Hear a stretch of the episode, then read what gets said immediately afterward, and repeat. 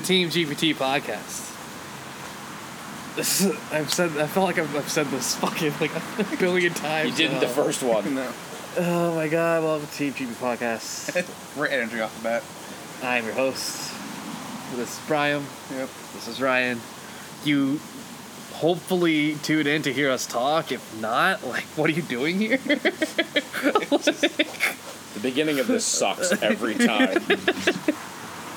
This is this is why I'm here. I add right Suck. the suck. I put the suck in successful podcast. For any of you that care, it's 11:20 on a Monday night. We are sitting outside the gym. Oh god, I'm super hungry too. Yeah, I'm sorry. We should we should get food. We should can you can you order food here? You want to do it live Anyway, we'll, co- we'll come back to that. Right? It's probably you can probably get a pizza place to deliver. Anyway, we'll come back to that. Um, we're gonna talk about some really stupid stuff, things I think are stupid. Actually, they're not that stupid. They're stuff I, I use constantly, which are like the shoes, like the heeled shoes, sleeves, wrist wraps. Uh, like, do do you need them? Because I feel like they just sort of make you feel better without actually adding anything to your you should be.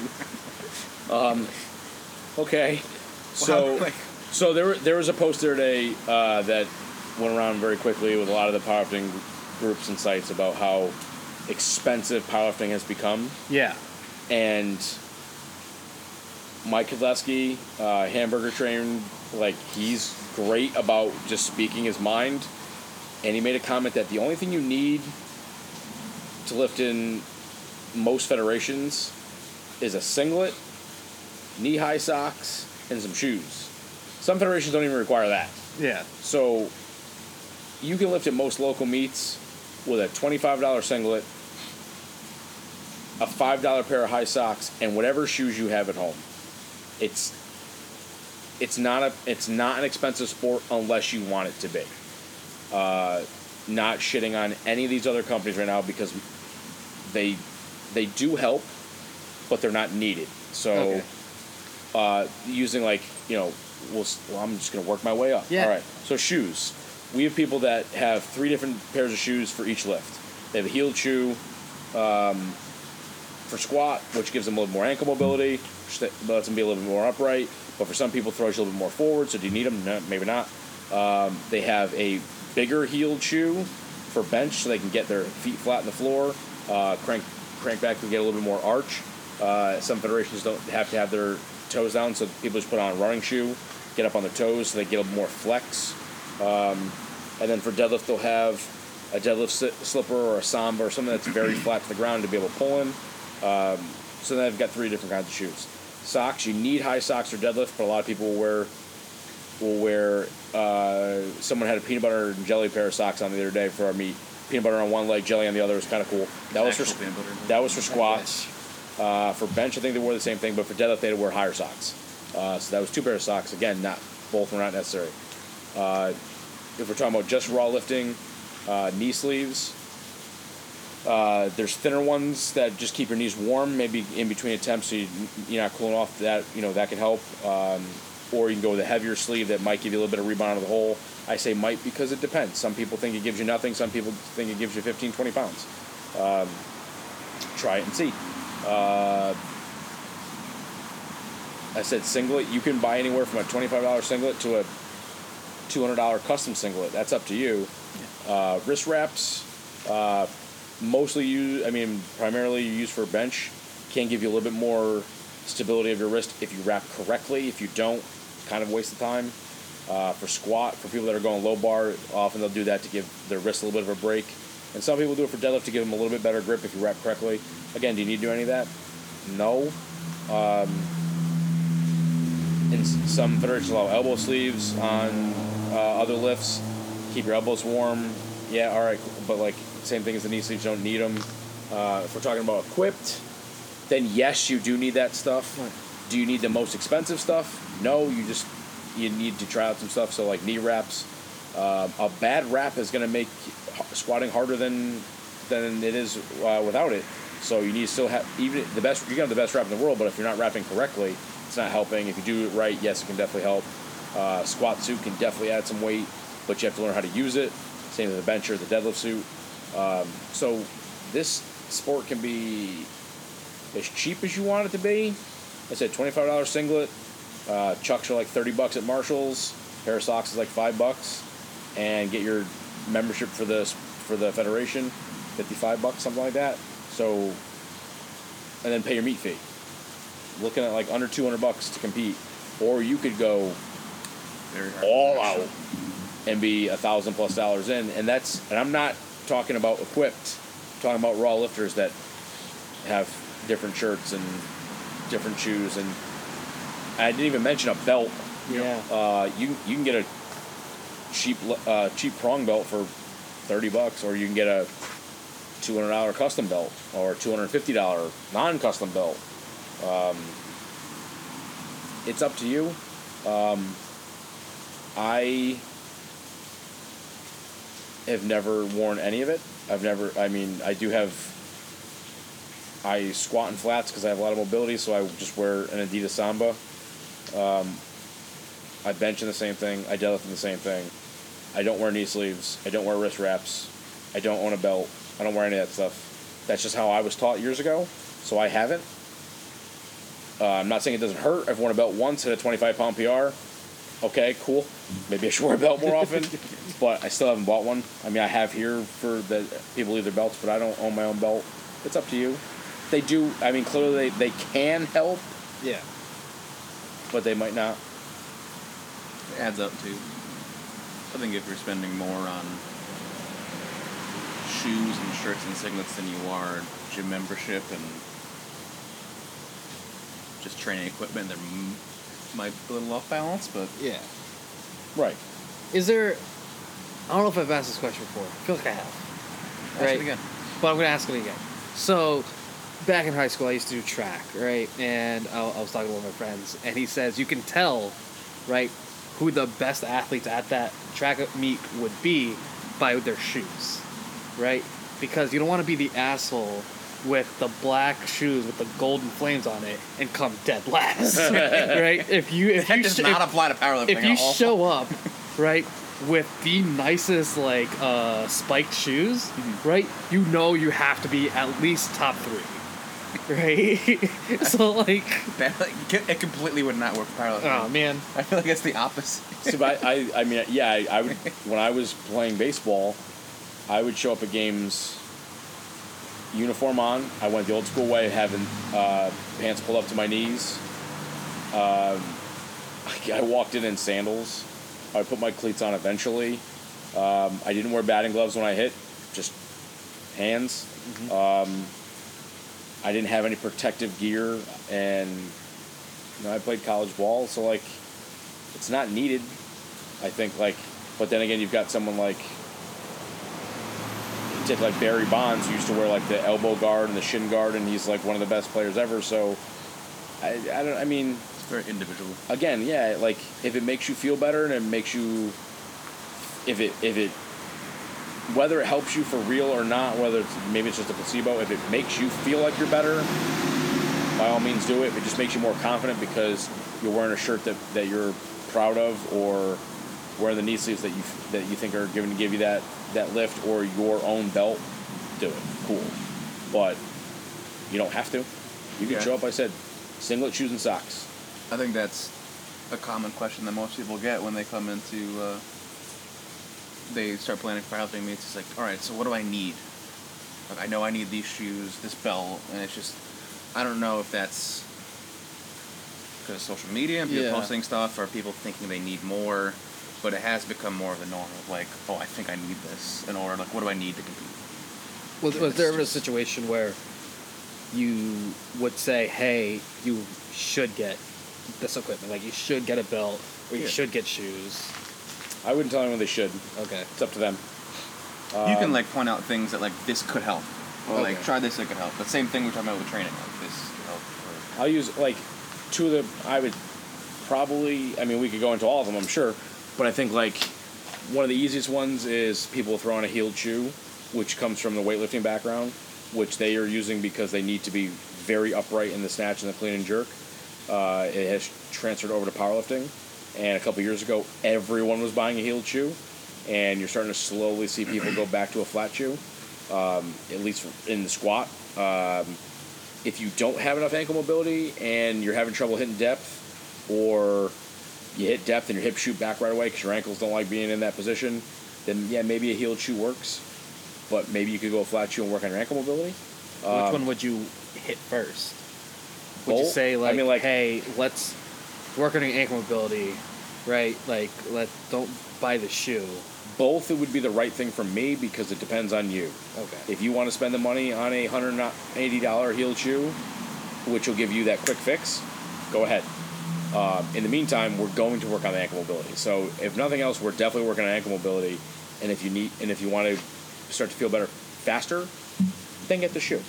Um, same thing with the belt. Like you don't need the belt to brace. There's no uh, no science that shows the belt reduces injuries. It just it gives you that that tactile feedback of what something that you can brace into, so you're bracing better when you should be. Um, but if you know how to brace correctly without it, you don't need it. Um, I apparently did not know how to brace that well, and that's why I hit a big PR when I put it on. Um, same thing with wrist wraps. We have, um, I think, just everyone wears wrist wraps, so they just kind of get used to it. Um, Aaron's a good example. Aaron had a weird thing with his bench, like maybe about a year ago, where his wrist kind of like went back. He did, didn't hold on to it well. He kind of worked on that, and Aaron doesn't wear wrist wraps, and he's closing in on a 400 pound bench. You know, almost almost double body weight. You know, one easily one and a half. Like it, he does. You know, he doesn't wear them at all. So you don't need them. Where other people are wrapping three meter wraps, is you know, turn them into casts. I think Nothing, you- nothing is a should. I think you can go far into that quick fix and ignore something like if you just, oh, my ankle really sucks, I'm going to buy heel shoes, and that's the cure, and then down the line, it just catches up with you. And other lifts Yeah. or other things, I mean, that could, I think the idea of finding a training fix compared to a equipment fix is the better bet to start with. Though an equipment fix, like I said, can be a very. Uh, this weekend we had the meet. Um, Tyler on his first bench, they made him hold uh, at, at lockout before he got the, start command for a few seconds because his heels weren't flat. Um, he finally got the start command, press, rack, got the lift. Uh, we took him off the platform, he immediately changed his shoes, and the next two attempts, his start command was immediate. Um, so in the future, should he wear the, the different shoe? Yes. Do you think Um, chucks are going to get phased out? I feel like um, we have so many problems with chucks. What's Like, wrong with chucks? I, I think, like, a lot I of think it if you look bench, at but, if you look at the shoe, they, Yeah. they curl up in the front and then a little bit curl up in the back. Uh, there's a couple tricks to deal with that. But that's that the thing. I'm we always not have, we always talk have about Yeah. today. tricks. That's we have. If you want to learn the tricks, go to teamgpt.com. Um, But that we, I keep finding more and more issues of like related chucks. Even just deadlift too. Like if Yeah. you're like if because they naturally curl over time and like your feet are on the floor. I think that's why I got a uh, one of the reds on, at regionals was uh, like I, I guess like my foot shifted, right? Which I don't think is a red, right? But they thought I lifted my foot On a deadlift? on a double. uh, a shift would be. Damn it! Fuck you, that person anyway. Another strike towards another strike towards that person. Um, So maybe they made a good call. Man, come for you. But yeah, none of that like all of that could help. It might not. Um, like we said in the last podcast, it's worth a try. Um, we had someone here recently that was asking me about it. I said, you know what? We've got a bunch of people here with these kind of shoes.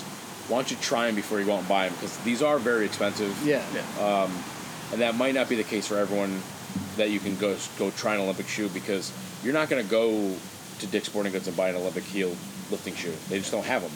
You're, you're going to buy that online from either a lifting site or directly from the shoe yeah. company. And the tough thing there is you get it in and you try it and like you have to lift in it. You have to play with it like and see how it feels. And if it doesn't feel right, they're probably not going to take it back. Yeah. Because at that point you've already lifted in it, you beat it up a little bit. So if you're lucky enough to be in a gym like ours where a lot of people have this equipment, you can try and be like, ooh, I don't really like those. Like I like these, and like you know, someone like me, like owning a gym, we have. Um, I have a pair of uh, Adistars. I have a pair of Sambas, a pair of Chucks that people can try. I don't have Romaleos, but a lot of people do. Um, so we can get you to try on all four different kinds. We have deadlift slippers here. Um, we have every wrist wrap you can find from Titan. Uh, we have SBD. We have Inzer. We have Elite. uh, Elite. We have Slingshot. We have. I mean, we have like we have so many different ones that like someone tried on uh, two the other day. She mentioned to me like what uh, what she, and I was like, okay, let me go check. And I said, you're probably gonna like these. And they're the THPs from Titans. They were similar to what she used, and she did. She liked those right away. She did not like the other pair. Yeah. Cool. But the problem is, like I said, if you're buying them, it's a it's a guess. Yeah. It's very expensive. So it can it can get expensive and crazy. And if you But also keeping in mind for for the new powerlifters out there, knowing which ones are allowed in competition, that's another big thing. that's thing. a like, huge thing. like read the rule book beforehand because Yeah. you know you show up and you can't wear it and You've trained for 12 weeks in it, and it's and like, you just oh crap. you know you spent two hundred dollars on a belt that is illegal in competition, yeah. and that doesn't happen in everywhere, but it does happen. And what do you do? So read the rule book first. But I mean, this sort of leads into uh, our next question that we have um, was, you know, how much should you change about your lifts? Like, if you say if you're been powerlifting for a while and you, it's been working, but you're like, well, I can get bigger numbers if I change, maybe go going into a heeled shoe or changing, going into a wider stance or doing that stuff. out like, what would you do in regards to like, okay, let's change something, or let's not change it. Let's just get stronger where you are in that position. All the above. All the above. Try it. Okay. I'm gonna go with that as just like our motto. Try it. Try- um, again, it depends. I mean, like, Eva's the good example that, you know, uh, four years ago, Eva pulled 315 conventional, and she was a pretty good conventional puller, uh, weighing 138 pounds, pulling 315 four years ago was really good. Um, she had mentioned about trying sumo. All right, cool, try it. And I think within like two weeks, she pulled 365. It's like, okay, you're you're a sumo puller from now on Yeah. Where like vice versa like we've had people try the heeled shoes and at first they really liked them and then they're like you know what? I don't think so. Um, matt piscatelli uh, matt went from the heel to the flat and it, it, it seemed to be going pretty well. Um, he's actually recently switched back to the heel and it just it seems to be better. Uh, my thought as a coach is if your technique is not wrong i don't necessarily want to change it um, if it because what what's what feels right for you might not feel right for me. Um, so if your stance is a little narrower, I don't necessarily want to. If you're not doing something wrong, I don't want to change it. But I might give you a supplemental exercise that says, okay, we're going to do a wide stance squat. So I want you to move your feet out two inches on each on each foot. So for you, that might feel like a ton, and maybe you do it and you're like, wow, this feels really good. Or maybe it's a weakness that we just need to bring up, but like that we can make that you'll be stronger in the long run because of it but we can try it. Um, I know a lot of people here have wanted to try sumo deadlift. Cool, we tried it. Some people, like I said, like Eva, definitely worked. Other people, like you, like it, it, it, Better. it got got better. It got stronger. But it def- made my conventional move. I think it made conventional better, but it was it was by no means your better No. your better deadlift. Um, would we have known that without trying? No, try it. Um, try the shoe on, see what happens. Try you know try the wrist wrap, see what happens. Um, don't try it on meat day. Um, don't try it the day before meat day. Yeah. Uh, try it weeks out. Don't put on wrist wraps that you've never worn before on your deadlift. Brace them, uh, wrap them too tight, lose feeling, and drop the bar on your opening attempt that you should have pulled easily because you've never worn wraps before. Don't do that. Uh, try it weeks out and see how it works. Um, I don't like wraps on deadlift, but I know like Kim Walford, who's the best deadlifter in the world, she wraps. She loves it. Cool, do it. It just doesn't work for me. I tried it. I hated it. I felt like I couldn't get a good handle of the bar because like I felt like I was losing feeling. So again, try it. Yeah. It if you're doing sense. if you're doing something technically wrong, and again, I'm not talking about like you're doing something technically different. Yeah. I'm a very narrow stance squatter. Uh, you're a very actually you're we're all all three of us are pretty narrow stance. Um, but someone like Matt, who is a much wider stance squatter, I'm not going to tell him he has to go narrow. I might tell you you have to go wider. Yeah. But try it and see what happens. We can, you know, see, you know, if it's a weak point, we can bring it up. If it's a strong point, maybe that's your new thing. Um, high bar to low bar, that's been a big one for a lot of people. People switch from high bar to low bar and be like, wow, I'm so much stronger. And that's been true for most people, but we have a few people that, and I'm one of those that feel significantly better high bar uh, for whatever reasons. Um, they do low bar, so I'm not going to just say, oh, you're a high bar squatter, let's go to low bar. Usually, when someone says to me, can I try low bar? Sure, we'll try it. I don't force them into it. Um, well, on the other hand, like I said, if something's technically going wrong, uh, if you're not braced, if your knees are collapsing, um, maybe you're flaring your elbows too early, maybe you're rounding your back, then that we have to work on. Um, I think that's kind of obvious though too. Yeah. I feel Yeah. like, I feel like anybody obvious. that's not even looks good, like, oh, that looks wrong. it's Yeah. just like if your knees are touching Yeah, the squat, like- that doesn't look right. like I, I, I kind of use the two quotes all the time from Charlie Francis, um, who's like the best sprint coach ever. Like if it looks right, it flies right. So like if, and then Mike Boyle's like, if it looks like shit, it's probably shit. That one might be a little bit easier for a lot of people, but like if you look at someone's deadlift, you're like, ooh, then it probably needs to be fixed. Um, and don't get me wrong, there are some There's people that exceptions. yeah. there are some people that pull with a rounded back that can pull a monster amount of weight. Um, but if you look at it and you're like, ooh, then it probably needs work. If it looks fine, don't don't try to fix what's not Fucking leave broken. it, dude. Let it be. You know, work on what you need to work on, but don't don't tinker for no reason. I Is it- think that's what like I think we just end up going back to this, but the reason that you know we kind of program the way we do is Yeah. it allows you to try different things, and it allows you like someone who's just you know squat bench shed every day. Yeah. Switching to a wide stance, if you're a narrow stance, is like a big change. But uh, we might, you know, train competition wise, like narrow stance, and then try like a wide stance goblet squat or specialty bar or something, and then you can work on that and figure out Yeah. what feels better. Could an accessory movement, after this truck passes by, could an accessory movement indicate sort of something that might need to change for a main movement? Yes. So, just semantics wise, I'll say like to me, a main movement, squat bench dead. A supplemental movement is something that's very similar to a squat bench or dead that we can go very heavy on. Yeah. Uh, it's like a safety squat bar you can go very heavy on. Um, an accessory movement is something that's going to be something that has a direct carryover to those lifts, um, an indirect carryover, sorry, to those lifts. Maybe it's working the muscles more, but it doesn't. It's not something we're going to max on. So I So, mean like- supplementary movement. Okay. So like yeah, so that's fine. That's why I figured that. Yeah. That's why I just went. So like, an, an RDL to me is a supplemental movement we can go heavy on, um, but like a one leg RDL is not. Even though they're both RDLs, like Yeah. I'm not gonna have you max your one leg RDL, but I'll have you go heavy on RDLs. yeah. But anyway, um, yeah, absolutely. I think like, and that's why we'll do a lot of those things. If you're Like If- take me for example. I don't know. We might unveil some interesting things right now.